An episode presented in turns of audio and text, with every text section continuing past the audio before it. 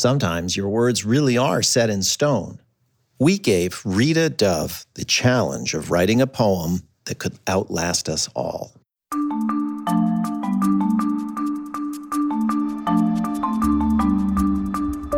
From the Folger Shakespeare Library, this is Shakespeare Unlimited. I'm Michael Whitmore, the Folger director. Libraries, museums, galleries, they can look intimidating, unwelcoming. Even if the people running the place really want everyone to feel welcome, sometimes the architecture itself tells a different story. So when we here at the Folger started thinking about designing a new public entrance to our building on Capitol Hill in Washington, D.C., we wanted it to be as inviting as possible. To look and feel like a place that anyone could wander in off the street, whether they'd planned a visit or not. To make it clear that the Folger exists to share the love of art, history, and literature with everyone. Eventually, that got us thinking what if the building could literally invite passersby inside? And what better way for the Folger to introduce itself than with a poem? It could be engraved in stone along the edge of the new garden we had planned for the west entryway. Rita Dove was the natural choice for this task. Dove served as the U.S. Poet Laureate for two terms from 1993 to 1995 and as Special Bicentennial Consultant to the Library of Congress in 1999. Her third collection of poetry, Thomas and Beulah, won the Pulitzer Prize. She's the only poet ever to receive both the National Humanities Medal and the National Medal of the Arts from Presidents Bill Clinton and Barack Obama. In 2021, she received the Gold Medal for Poetry from the American Academy of Arts and Letters, the first African American poet in the medal's history. She teaches at the University of Virginia in Charlottesville. Dove also has a long history with the Folger, she has read in our O.B. Hardison Poetry Series four times, and she contributed a poem to our 2012 collection, Shakespeare's Sisters Women Writers Bridge Five Centuries. We couldn't think of anyone better suited to welcome the Folger's visitors for the next hundred years of its existence. Rita Dove's conversation with Barbara Bogaev opens with her reading of the poem she wrote for the West entrance. Clear your calendars. Pocket your notes. Look up into the blue amplitudes, sun lolling on his throne, watching clouds scrawl past, content with going nowhere. No chart can calibrate the hush that settles just before the first cricket song rises. No list will recall a garden's embroidery its fringed pinks and reds, its humble hedges. Every day is too much or never enough. So stop fretting your worth and berating the cosmos. Step into a house where the jumbled perfumes of our human potpourri waft up from a single page. You can feel the world stop, lean in, and listen as your heart starts up again. Oh, I'm so excited. Had you read that before out loud? Was this I the first never, time? Yes, this is the first time I've actually read it aloud because uh, when I was composing it, I was thinking of it on the scrim, on that berm, the concrete berm, and imagining people hearing it in their head. So I didn't want it to sound like a pronouncement. I wanted it to sound like the thoughts that that jumble through our heads as we go about our daily business. Oh, I love that the everydayness of it. Um, so, did now that you've had the poem in your mouth, do you have any uh, different impressions or thoughts? Well, it's it's interesting because now that I have it in my mouth, I realize there are words which are actually very difficult to say out loud. like scrawl. scrawl. I mean, t- and then that coming after lol, lolling. Uh, but in our head, there's no problem. Visually, there's no problem. There's the, the, the L's and the, you know, amplitude and blue and calendars. All that stuff flows really easily in our heads as thoughts, but not as something that we articulate aloud. And there's so much that goes on in our interior lives that never reaches the surface, um, even as we walk into, say, the Folger Shakespeare Library, right? That I want, I wanted to capture that moment when things begin to to switch, when one becomes aware of one's thoughts. It's so interesting living with the poem in in your ears. I, it never occurred to me. Of course, scrawl and crawl. I just didn't really mm-hmm. experience the crawlness of of that word of scrawl. scrawl, yes.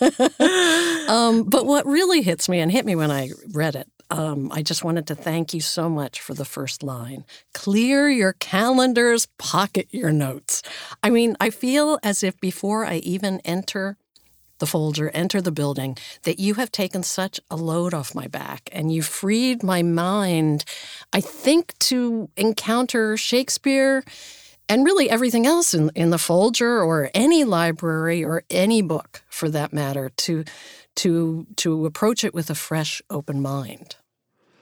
Oh, thank you. I mean, this is the feeling I get every time I enter a library a, a, feeling of, well, now the calendar doesn't matter for, this, for the time I'm in here. You know, the notes don't matter for that time. Uh, I also realize, though, that that the Folger Shakespeare Library sits really at the epicenter of Washington D.C. and it's it's uh, it's a place where there's going to be a lot of hustle and bustle around it, and so it might be more difficult to clear those calendars and pocket those notes before you walk in. So I thought, let me just tell them to do it. and it really is a city, Washington, of agendas right? Yes. Oh, absolutely. Absolutely. and you're clearing them. I love that. Taking you out of time. And you also encourage people to look up at the sky, the blue amplitudes. And I was thinking the inscription is on a very low curb. So, were you thinking about how people walk looking down at the ground sometimes or at the, the flowers of the garden? And, and were you trying to prompt them to, to just look above or beyond their immediate surroundings. I'm so glad that you noticed that because uh, that was one of my uh, ideas that though though we're walking and looking down and uh, uh you know catching this inscription on the berm to to actually stop physically and look up into the blue amplitudes means that one also has to slow down because you have to stop in order to look up and then continue with reading the inscription. And so that was one of my, you know, a way of directing the body as well as as the thoughts. Yeah, it's a wonderful physical beginning and and I always think of a library as it's a reorientation reorient yourself in space, mm-hmm. in your intellect, and in history. Absolutely, absolutely. So let's go back to the beginning of this assignment. What was your first thought when uh, Mike Whitmore, the director of the Folger, asked you to write a poem that would uh, encircle the garden and welcome people into the Folger? Oh, my first thought was wow. First of all, I just just thinking this it opened up so many possibilities for the way in which a poem can work on a person. Uh, I I did think pretty early on that though the words will be printed, so to speak, let's say, you know, they're going to be on that stone, they're going to be inscribed, they're going to be indented, and that that matters too. I remember thinking that, and I also remember thinking, I need to know exactly what foliage, what flowers are in that garden, so that I can surround myself with the way in which uh, you know any passerby would experience that garden. It it was an immediate uh, yes for me, even though I knew it was going to be exceedingly difficult, because also I realized that people may not start at the beginning. It would be wonderful if they would start at clear your calendars, but it's very possible someone could be walking into the library and happen to notice it at the point of every day is too much or no chart can calibrate. So that was another challenge that uh, that actually thrilled me. So that means that uh, what did that mean to you? That did every thought have to stand alone? every line in space? Hmm. It's not that they have to stand alone in space because, of course, you could round a corner and come up with, you know, uh, lean in or something like that. But but that every phrase should be interesting. Every phrase should, in some way, make you stop, back up, and try to figure out where it begins. So that was a great challenge. You know, certainly something like um, no list can recall a garden's embroidery stands by itself, but wafted up from a single page kind of doesn't. But it makes you want to turn around and say, "What wafts up from a single page?" yeah, so, so what's she talking about? yeah, right. Let me what's let me the figure out what saying to me. so that was it was really fun to to try to figure that out, and then to then after finishing the poem, and deciding on things to actually be in conversation with the architects who were going to actually put it on the berm and then have discussions about where should the corner be? What word is going to be on either side of the southwest corner or, or something like that? And that um, that was also fascinating because sometimes i was like it had nothing to do with my actual line endings on the page sometimes, right? So we had great discussions about where the seam of the concrete, what between which two words is it going to fall, and how do we turn the corner? And in fact, we did make. I I made a suggestion and edited, took out a word because I did not like the way in which it rounded the corner. So you, I mean, it's kind of it's like a Rubik's cube or something that you were you were doing because you had all these requirements, right? You have this it, it had to be run in one line, encircling the garden on a on a berm, and it had ninety degree corners, uh, and and it's intended to invite people into a building full of Shakespeare, and and just I don't know, it's like a crossword puzzle. Where did you even begin? Mm. Well, first of all, I'm such a fan of crossword puzzles, and that may be why I, I uh, you know, immediately said yes to this. but where did I begin? You know what? The first thing I did was to try to imagine myself walking into the library. I mean, to real in in all of the ramifications of that uh, scenario. So, try to imagine what the uh, ambiance was of the street, you know, how many people would be walking along, what does one see when you approach the library, uh, what flowers were there, what smells could possibly there, be there. Uh, I've always been impressed by the skies above Washington, D.C., because Washington being not a a real skyscraper town at all, um, you you can see the sky wider than you can in a lot of cities. And so I wanted to get that in. That's where I started. I did not you know think consciously at the beginning about rounding corners or anything like that i simply thought get into the moment the space and let's walk into the library what will one hear what will one you know and then i started to write and i knew i had 600 characters that was kind of terrifying but the first drafts were simply writing, and then I tried to, then I started measuring the words so I could get a sense of how much ink on a page would equal 600 characters. Oh yeah, that's that now you're talking to me the radio person because we have to do this all the time, but it, it, Mike Whitmore had told you it has to be exactly 600 characters because of the the space, the size of the garden. And I was thinking, as a poet, you're used, like a radio pers- person, you're used to strict rules about all sorts of things, obviously, meter and line and, and length and all, all that. Why was it terrifying? It was terrifying because uh, I, I, think that though though the, there are rules in writing poetry, there are rules. They're rarely coming down to characters. you know, mm. it's usually uh, the beat. It's usually at some kind of, you know, tetrameter, pentameter, or lines. And so what I also tried to do is I, I went back and looked at some of my poems that were finished that I thought were about 600 characters. And I, you know, measured them. I tried to find a poem that was about 600 characters so that I have a sense visually on the page what 600 characters look like.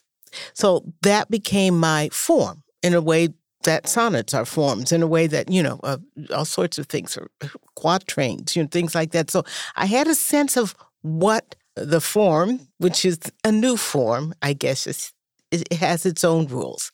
And, and that's something that I think most writers, particularly poets, also come up against all the time, which is that you, if you're writing in a in a formal sense, you know, if you're writing a sonnet or you're writing a villanelle or something like that, the the thrill becomes to not to fill the form, but to push up against it and still satisfy it. And sometimes you break it mm. because, mm. you know, it just doesn't work that way. But you know that you've tried your best. And that that was what I decided to do with this. I was thinking uh, uh writing an inscription is very different from writing a poem in some ways. And and you are our U.S. poet laureate two-time U.S. Poet Laureate, and uh, you you have been a public poet in many phases in your career, so you're you're used to doing these public-facing things. But uh, what special considerations come into play in the fact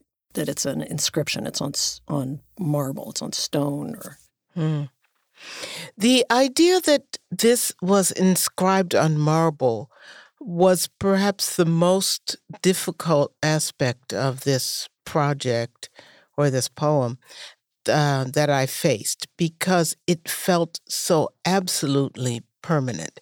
To do a poem um, that is intended for a public uh, presentation is different because that one has the option of of tone. Uh, one has the option of the human voice moving through it and uh, and warming the air, so to speak.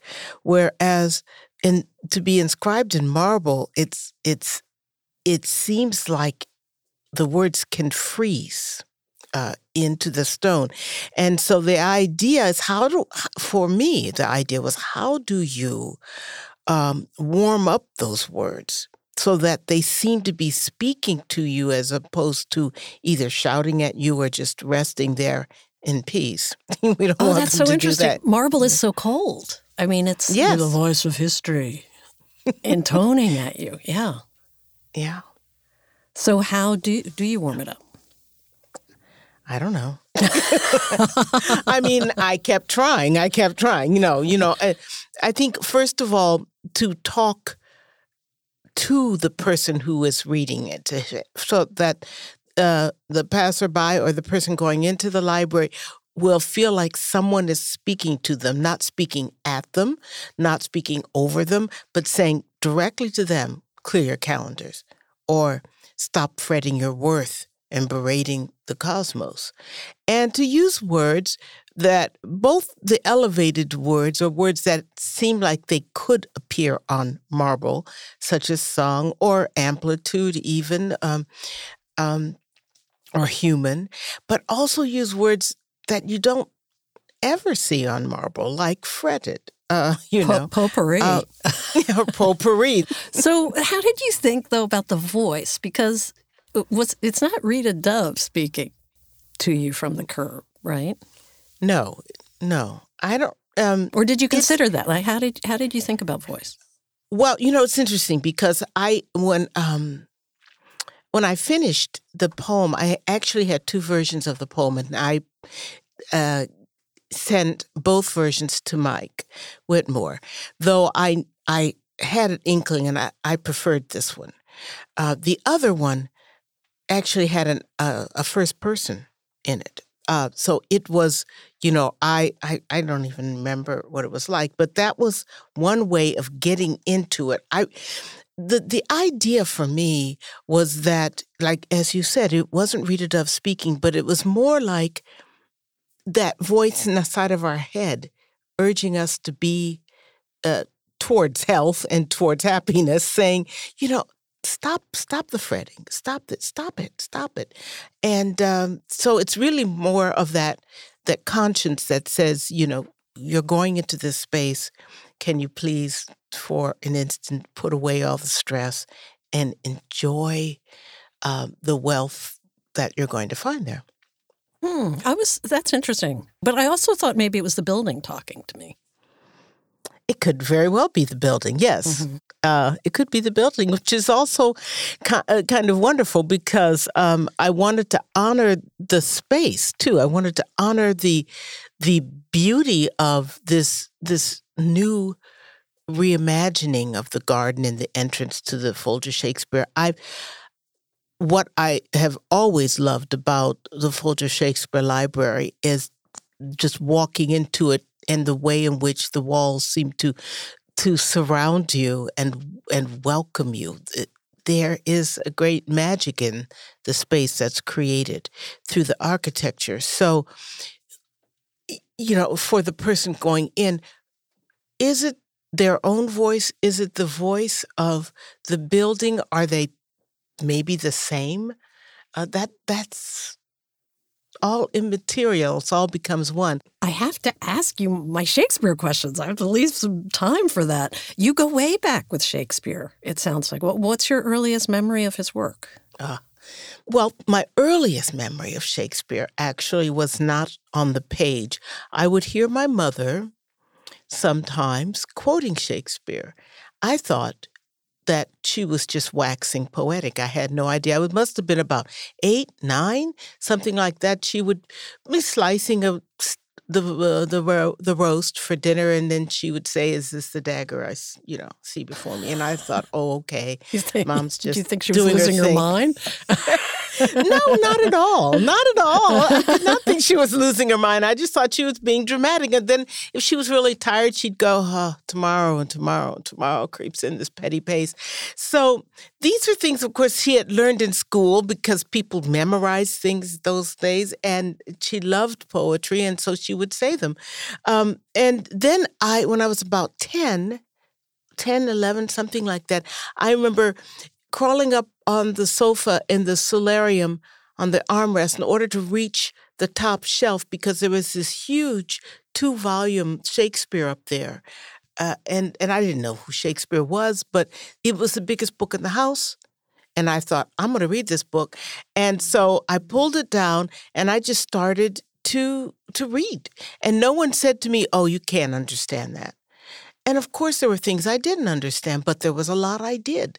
So then I came across those very quotations that my mother had been, you know, spouting, and I thought, oh my gosh, this is this is real. Uh, because That's of that, an I intimate way to come to Shakespeare. I love that.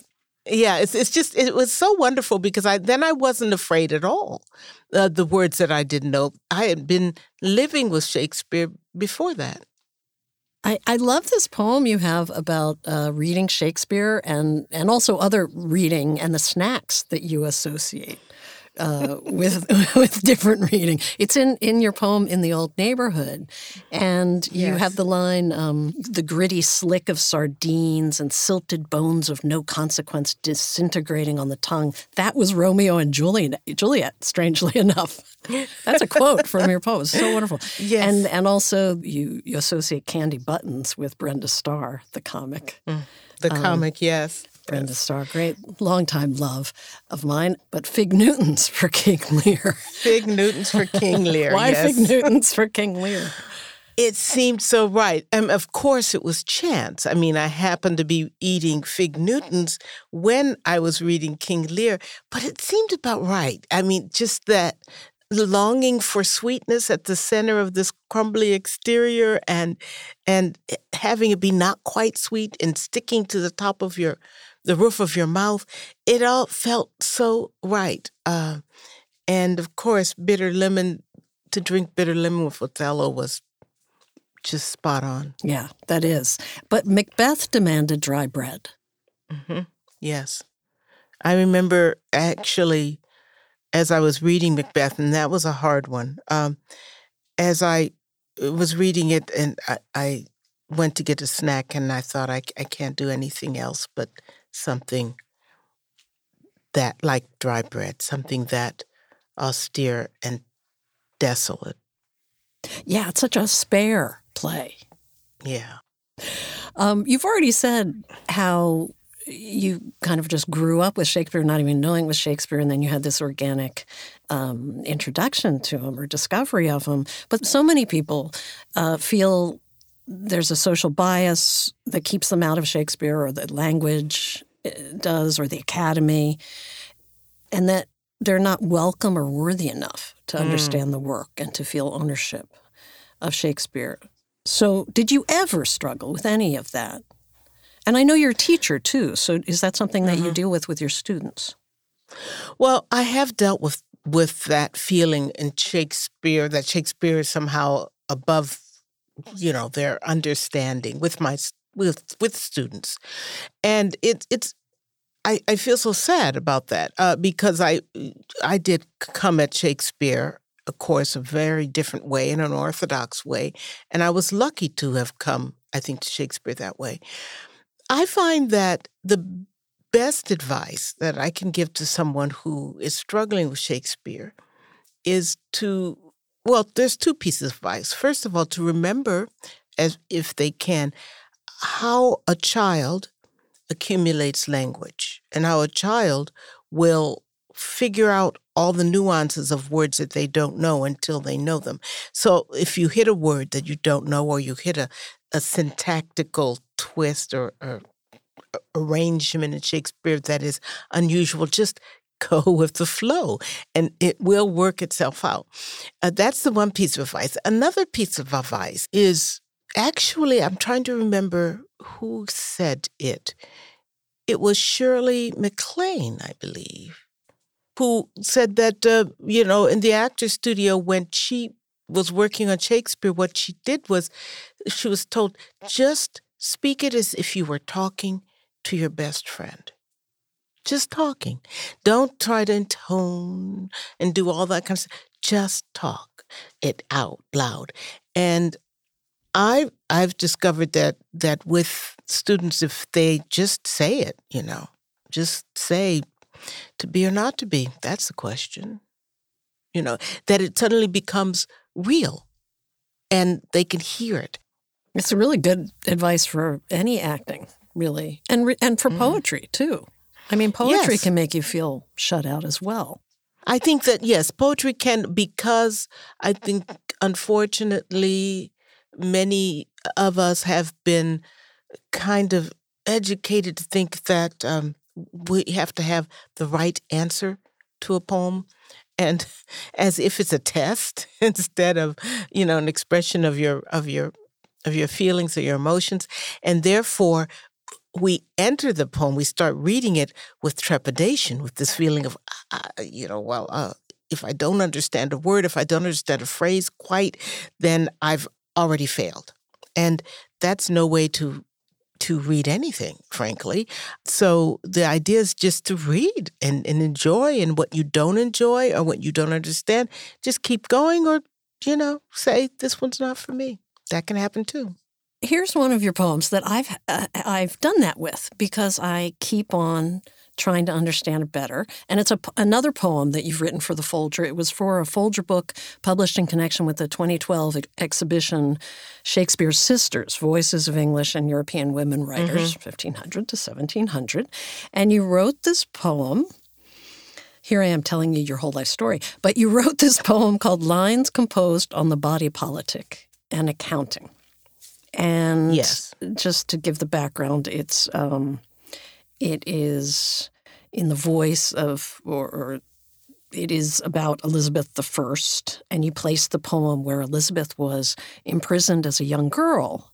And she wrote a poem on a shutter with charcoal, and she also scratched an inscription on the window with a diamond ring. Could you read that poem for us and, and tell us uh, first a little bit about what led you to the idea for it? Sure. Um, this poem, Lines Composed on the Body Politic, and accounting is exactly as you said, uh, spoken in Queen Elizabeth I's voice when she was kind of under house arrest, I guess you could say, in 1554 at the lodge at Woodstock. And she had begun to scratch on the, as you said, on the on the glass with a diamond ring, which I find kind of uh, an amazing moment that that using this piece of, of, of great uh, wealth and sign of opulence to to scratch to be able to articulate some moments of her soul. So the language in this poem is kind of Elizabethan. So I will read the poem. Lines composed on the body politic and accounting. Less than the charting of each dawn's resolutions, less than each evening's trickle of doubt, less than a crown's weight in silver, a diamond's scratch against glass, less than the touted ill luck of my rich beginnings, and yet more than Eve's silence, my mute ingratitude. More than music's safe passage, its rapturous net. More than this stockpile of words, their liquid solicitude. More desired than praise, the least prized of my dreams. Less real than dreaming, castle keep for my sins. More than no more, which seems much less than hoped for again one mutiny quelled, one wish lost, a forgotten treasure, to live without scrutiny, beyond constant measure. So the poem is an accounting, and she's she's actually saying something in the ledger books, you know, of what is worthy in her life. Some things are less, and some things are more. And then at the end uh, of the of the sonnet, she also puts down some very physical things like one mutiny quelled, and then the the wish lost. But the thing that she can't measure is to live without scrutiny, which is, of course, for someone of who was supposedly royal that that is the one curse you can never doff to you know right she'll never have that. No. It's uh, uh, that's so helpful to think of it in terms of a leisure the pluses and the minuses the mm. debts and the assets the the accounting. Uh, yes. and you would fill your time with that those long long days that she she spent and under house arrest. So yes. you were putting yourself in in the position of the prisoner and her many many experiences. Yes, I was putting myself uh, into her skin. And in fact, anytime when I'm writing a poem that's a, a persona poem or a poem written in someone else's voice, I find myself disappearing into their head, actually. Mm. Well, here's another Shakespeare poem, Blues in Halftones, three quarter time. And it's fun because it weaves together a bunch of Shakespeare Easter eggs, I guess you'd call them. could, could you read this one too? Sure. Oh, thank you so much. Okay. Blues in half tones, three quarter time. From nothing comes nothing. Don't you know that by now? Not a thing for you, sweet thing not a wing nor a prayer, though you got half by birthright, itching under the skin. There's a typo somewhere. Buck and wing, common prayer. Which way do you run? The oaken bucket's all busted, and the water's all gone. I'm not for sale because I'm free. So they say. They say the play's the thing too, but we know that don't play. Everyone's a ticket or a stub, so it might as well cost you, my dear. But are you sure you lost it? Did you check the back seat? What a bitch. Gee, that sucks. Well, you know what they say. What's gone's gone. No use crying. There's a moral somewhere. This is such a playful playful, jazzy poem. I, I imagined when you wrote this that you'd just been reading Shakespeare. It's almost like you gave yourself an assignment to play with some quotes. Um, but that's just me. So, how did it come to you? Uh, you know, it was. I didn't give myself an assignment or even think consciously of Shakespeare. It just uh, was part and parcel of the poem. I guess the most um, direct directive that I gave myself was permission to complain, permission to, you know, to, to be that that snarky person. Uh. And the the playfulness is as much a Shakespearean playfulness as it is a blues playfulness, you know, this idea of, you know, always laughing to keep from crying, which is one of the reasons why I think, you know, Shakespeare speaks so well to African Americans, frankly. You know, we know that tune. So I think at this point, there was so much Shakespeare in my life, you know, and there's so much that it was just second nature. It just, it was part of the language. Thank you so much. It's just a, a pleasure and a privilege. It's been a delight. Thank you, Barbara. That was U.S. Poet Laureate Emerita Rita Dove, interviewed by Barbara Bogaev. You can see Rita Dove's poem in person when the Folger Library reopens on June 21st of this year. We can't wait to see you here. This episode was produced by Matt Frassica. Garland Scott is the associate producer. It was edited by Gail Kern Paster. Ben Lauer is the web producer with help from Leonor Fernandez. We had technical help from With Good Reason, Virginia Humanities, and Voice Tracks West in Studio City, California.